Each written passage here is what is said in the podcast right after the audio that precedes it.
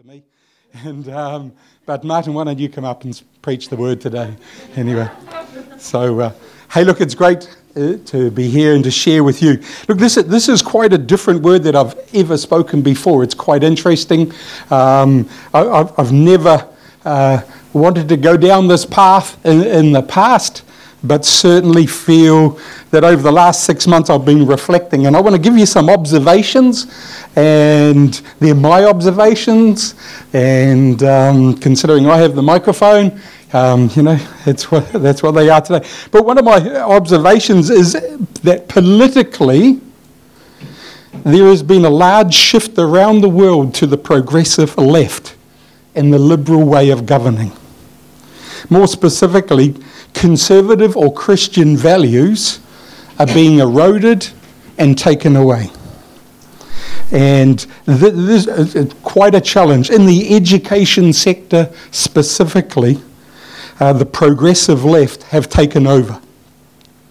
And they're pushing Christian values off to the side. The L A Times say it is very, the universities now look very unfavourably upon Christians or conservative people. Uh, I heard of a study in nineteen ninety, so only thirty years ago it began, that the universities would employ three liberal people to two conservative. In the early two thousands, it went thirteen liberals to two conservatives. And in nineteen, uh, two thousand nineteen, forty-eight liberals to one conservative. Very sobering. And the Christian viewpoint is massively under attack. Ian talks about Bible colleges in America where uh, professors are questioning the truth of the Bible and want to water it down. So, observation one. Observation two, free speech is under huge attack. Or let me put it another way to you. You're allowed to have free speech as long as it aligns with the liberal views of the day. So I want to, if that continues down that path, I can see a day when the Bible will be rated as hate speech. Hello? The Bible talks about sin, it talks about all sorts of things, and, and we all are in that boat. But the liberal left is, is saying, you, I would see in the future that you can't have that Bible anymore, you can't believe in that. Over the last week, You, you know, the uh, liberal left, the big tech companies, you can critic- you're, they allow you to criticise Christianity and the Jewish people and the Jewish country, but they will protect some other things from the left, and they'll cover it up. So the, their standards say that you can criticise Jews and Christians, but you can't criticise the left. Observation number three. Is, has this been a good start so far?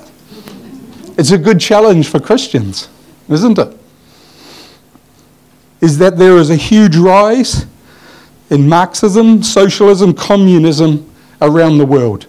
And when you look at the countries that are uh, run that way, Christians are in for a hard time. And that slide is happening. Even minority groups don't have to be Christian. Even minority groups get treated very harshly. Observation four. Again, these are just my observations. You can disagree with me. But the majority of media around the world are very strongly left or liberal leaning, and in some cases are becoming an extension of a, of a political viewpoint. Last weekend we had our election. Because sometimes we think this happens in other countries and that sort of thing, and it doesn't happen here. So last week we had our election. The week before, I was travelling away for work, and each morning I'd go and get my, have my breakfast, and I'd pull out the, the newspaper. And I made it a point of counting through some of the articles in the first ten pages of the New Zealand Herald.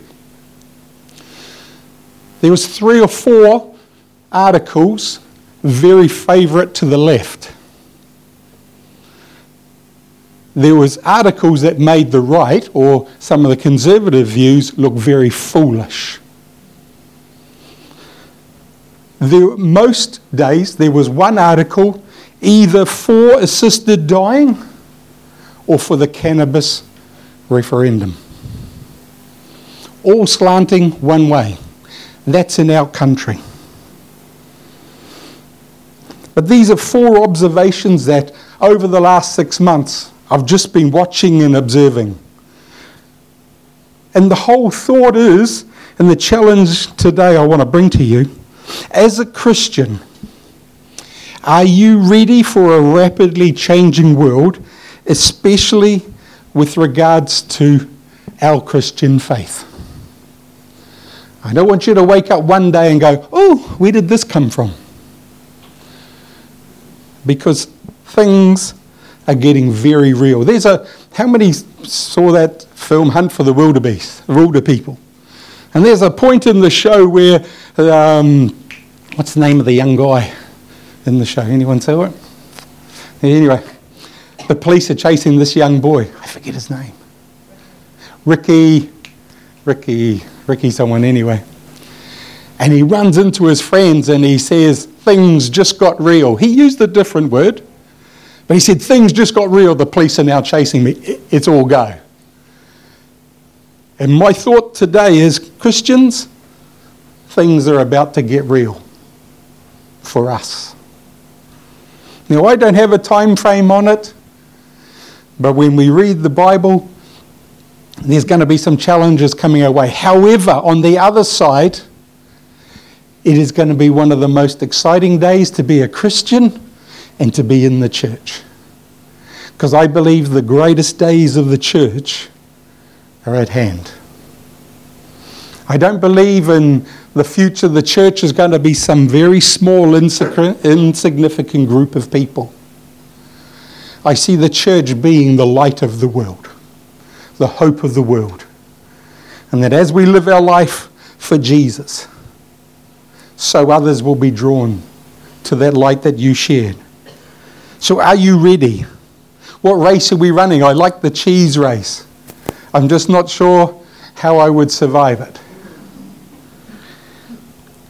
Hebrews twelve verse one. Josh has read it out, but let's read it again. Therefore, since we are surrounded by such a great cloud of witnesses, let us throw off everything that hinders and the sin that so easily entangles us.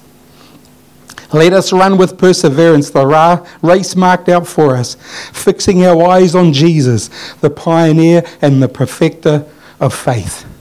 For the joy uh, set before him endured the cross, scorning its shame, and sat down at the right hand of the throne of God.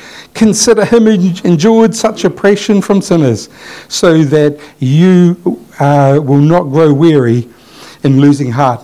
I like the Living Bible translation. It says, run in the right direction.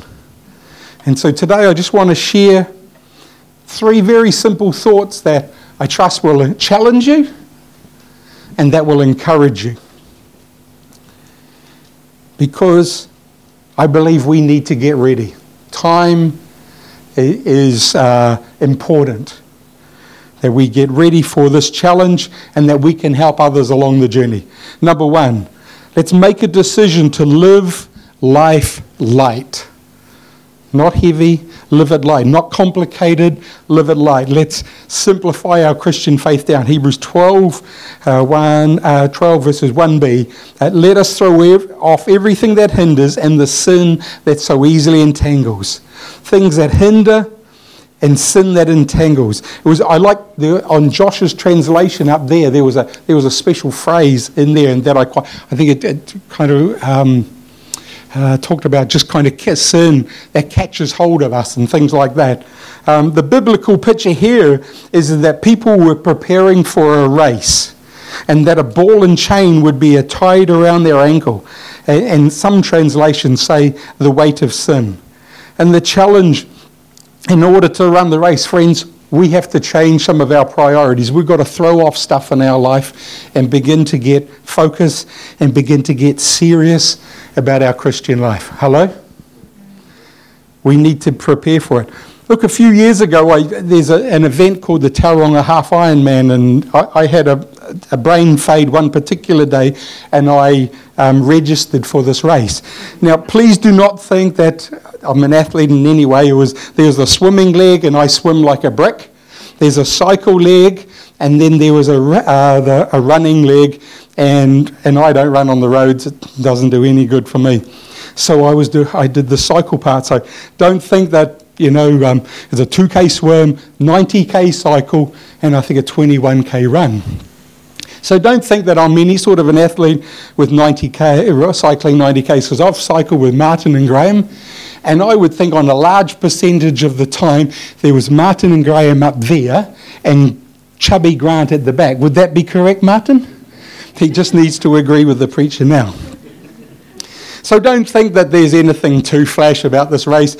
There was age groups in it. So I was in the fifty plus age group. And the reason I was in that bracket is because one of the guys in the team was just over fifty. So anyway, so it is what it is. But so we come into the, tr- the training time from April through to December.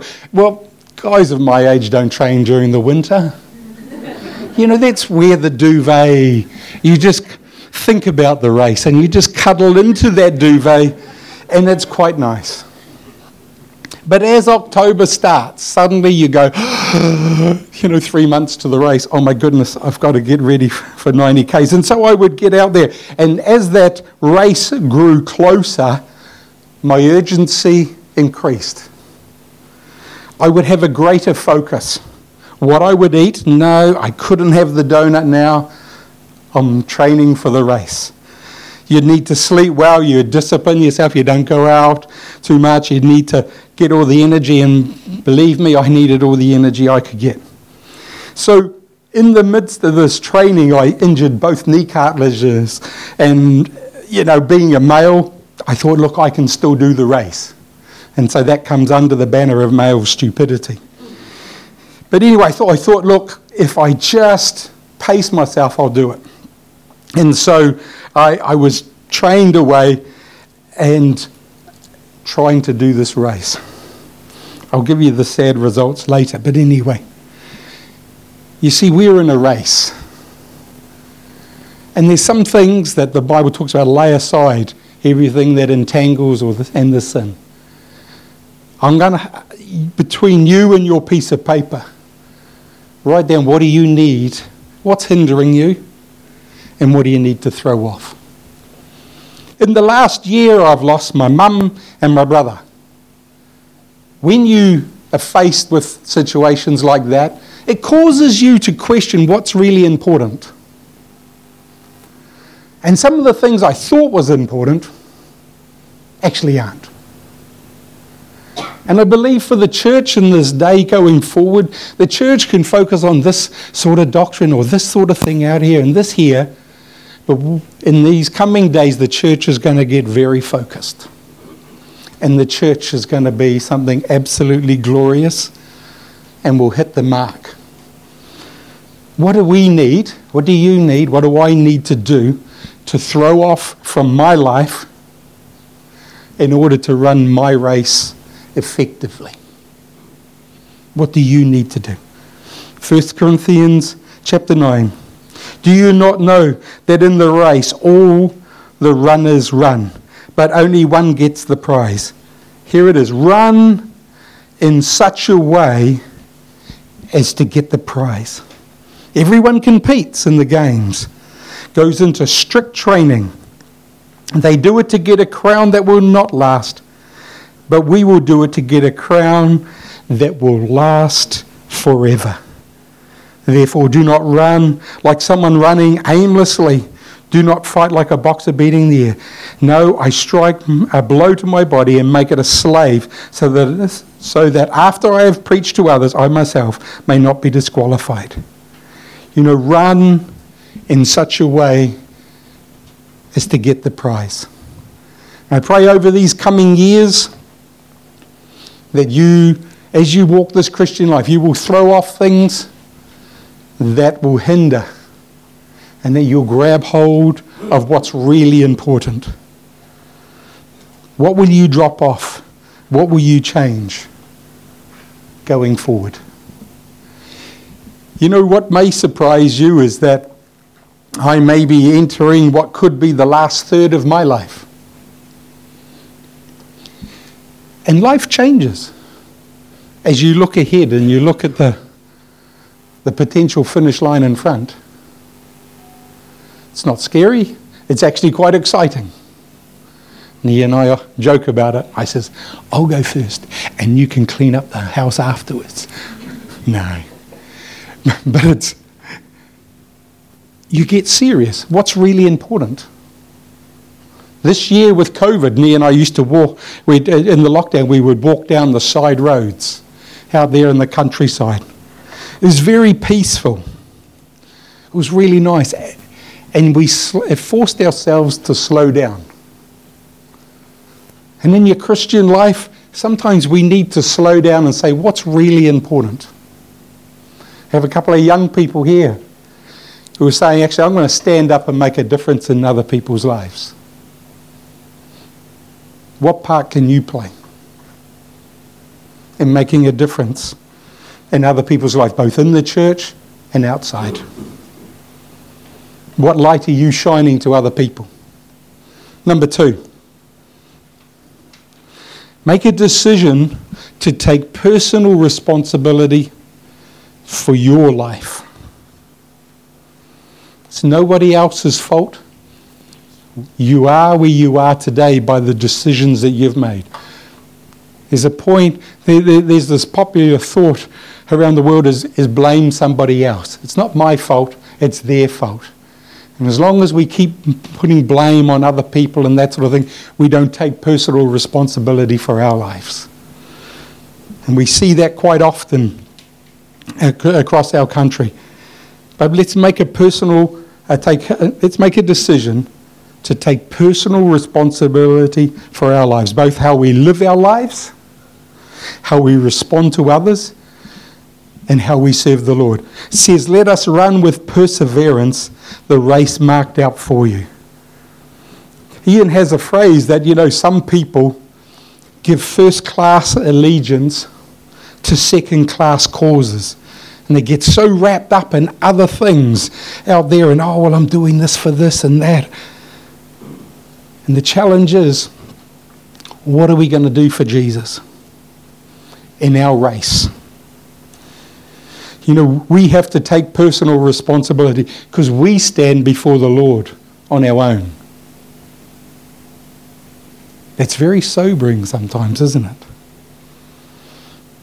We have to take ownership of our, uh, our own lives' decisions.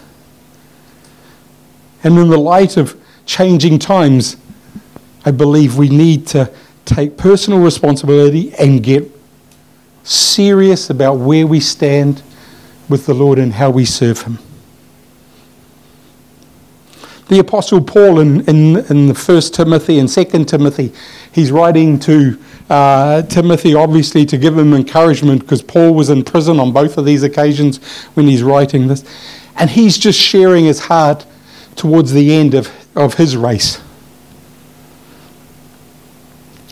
And he says in uh, First Timothy six there, but you, O man of God, flee these things. And he's talking about there's all sorts of divisions and challenges and things like that happening in the church there. And so Paul's bringing some correction. He says, look, flee those sorts of things. He says, pursue righteousness, godliness, faith, love, patience, gentleness. Fight the good fight of faith. Lay hold of eternal life, to which you were also called, and have confession of a good, sorry, and having confessed the good confession of the pre- in the presence of many witnesses. See, fight the good fight. There, so he listed some things there that we should be working on in our own life and, and working towards, that we would be have a be have a greater witness. See, the thing about some of those um, churches and and Christians in some of those oppressed countries, their faith is so real. See, the Western church is very comfortable, aren't we? We're very comfortable when you compare to what they put up with. I did a mission trip uh, back in the eighties, went to Singapore, Malaysia and Thailand. It was quite interesting because in Singapore there's a lot of materialism.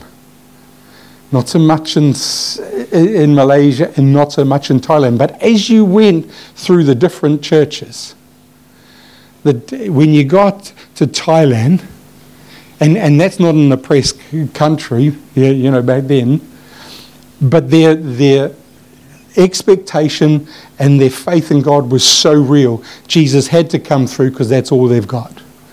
And so you go into the persecuted countries, and their faith is just so real.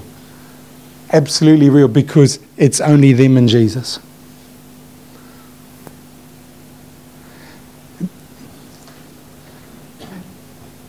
And their faith is so alive, so exciting, that I long for that in the Western church.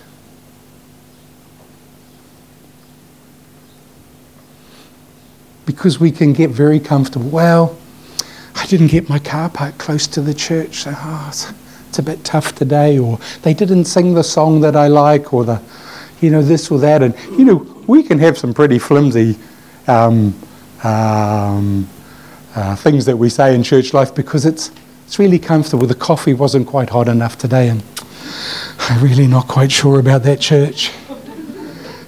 do, do, do you know, man, some of the things. And we get all funny, don't we? The pa- pastor didn't talk to me today. It's really tough. Doesn't love me anymore. I'm going down the garden to eat worms. But you know, you don't see that in some of these other countries.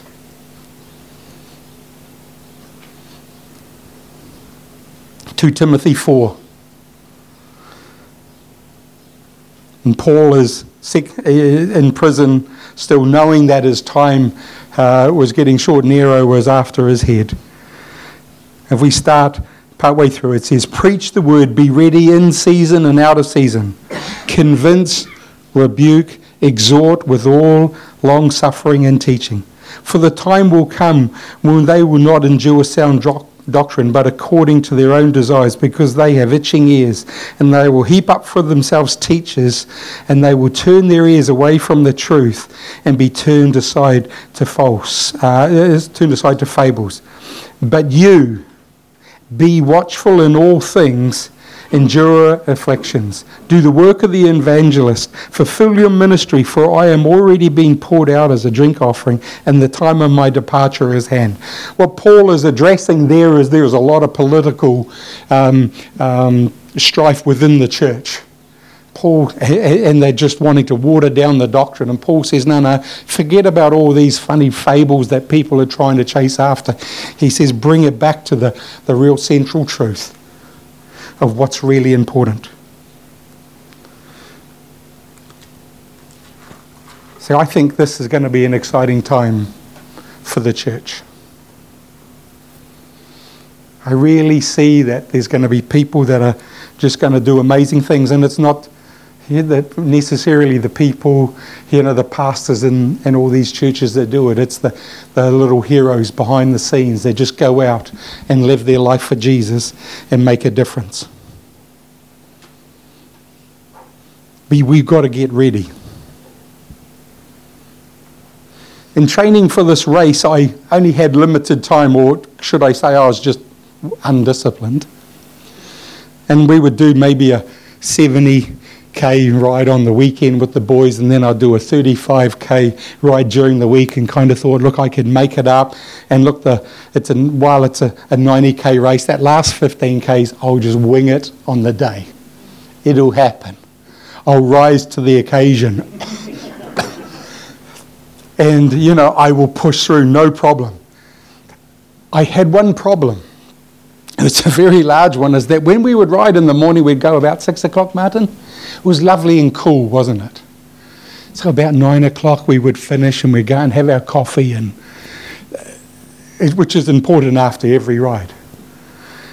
And so I'm going, yeah, I can wing it. This is good. The cool of the day, no problem at all. I do, what I forgot to realise is that my part of the race for these older people started about nine thirty. And it started in, and the temperatures were, were early twenties or mid-twenties at nine thirty in the morning. Not a problem. Last fifteen kays, I'm going to wing it. Sadly, that didn't happen. See, in our Christian race, don't leave it to the end. Start your prep now. The prep that you do now will help you in the long run. You see, no one could help me in the race. It's about you. It's about me doing the hard yards. What changes do you need to make in your life to prepare yourself for potential challenges coming our way? As the liberal left do their slide and erode Christian values, how will we stand? How prepared are we? How many of us read the articles in, uh, at the info desk? We had some articles on the assisted dying, the marijuana. How many of us read it, were prepared for it? How many of us defended it in our workplace? You know, we need to be ready. We need to understand what's happening around the place. Last point. Let's keep Jesus as the absolute focus in these coming days. It says, fixing our eyes on Jesus, the author and the finisher, or the pioneer and the perfecter of our faith. Gee, let's make Jesus the main thing.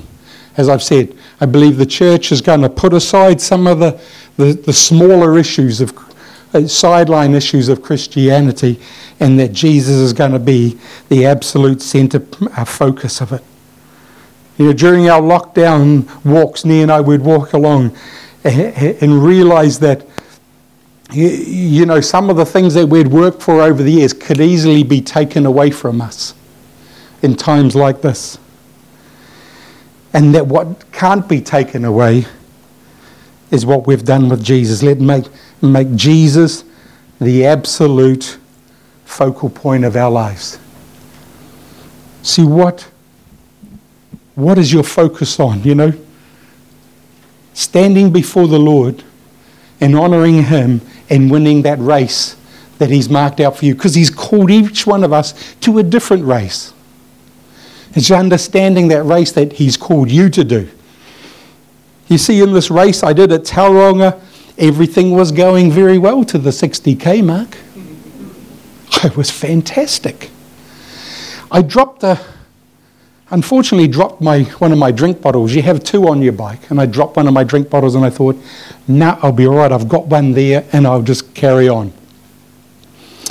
Next time I picked it up for a drink, it was only half full. And Uh, I had about another twenty-five k to go, and the temperature was twenty-eight degrees. Not a good position to be. I'll be all right. I'll get through. It's not a problem. I'm going. I'm going to win the prize for for my. Well, we weren't going to win any prizes this day. Anyway, fifteen k out, my leg started to cramp and seize up on me, and I'm going, there's a long way to go. The short story is, is that I get to the end. Great, fantastic. Get off your bike and you try and walk after that. So I'm walking like this, as though I've been having a couple of drinks or something. You have to rack your bike, go around and go and tag the runner.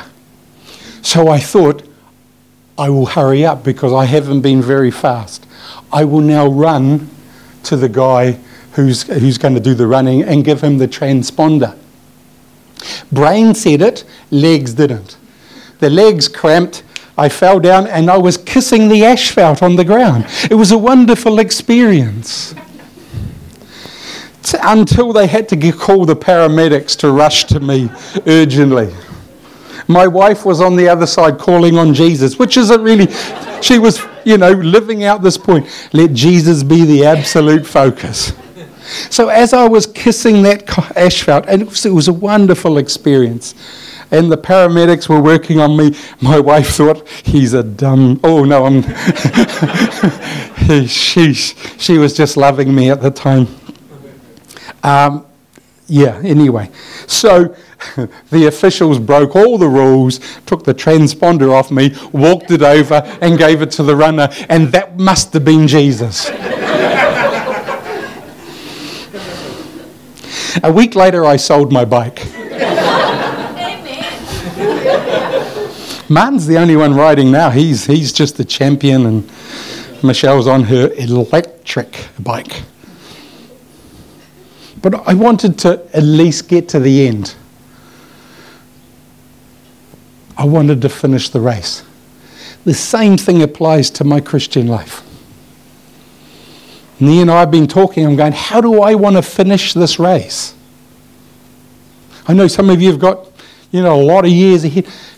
There's no guarantees that, that each day that we have.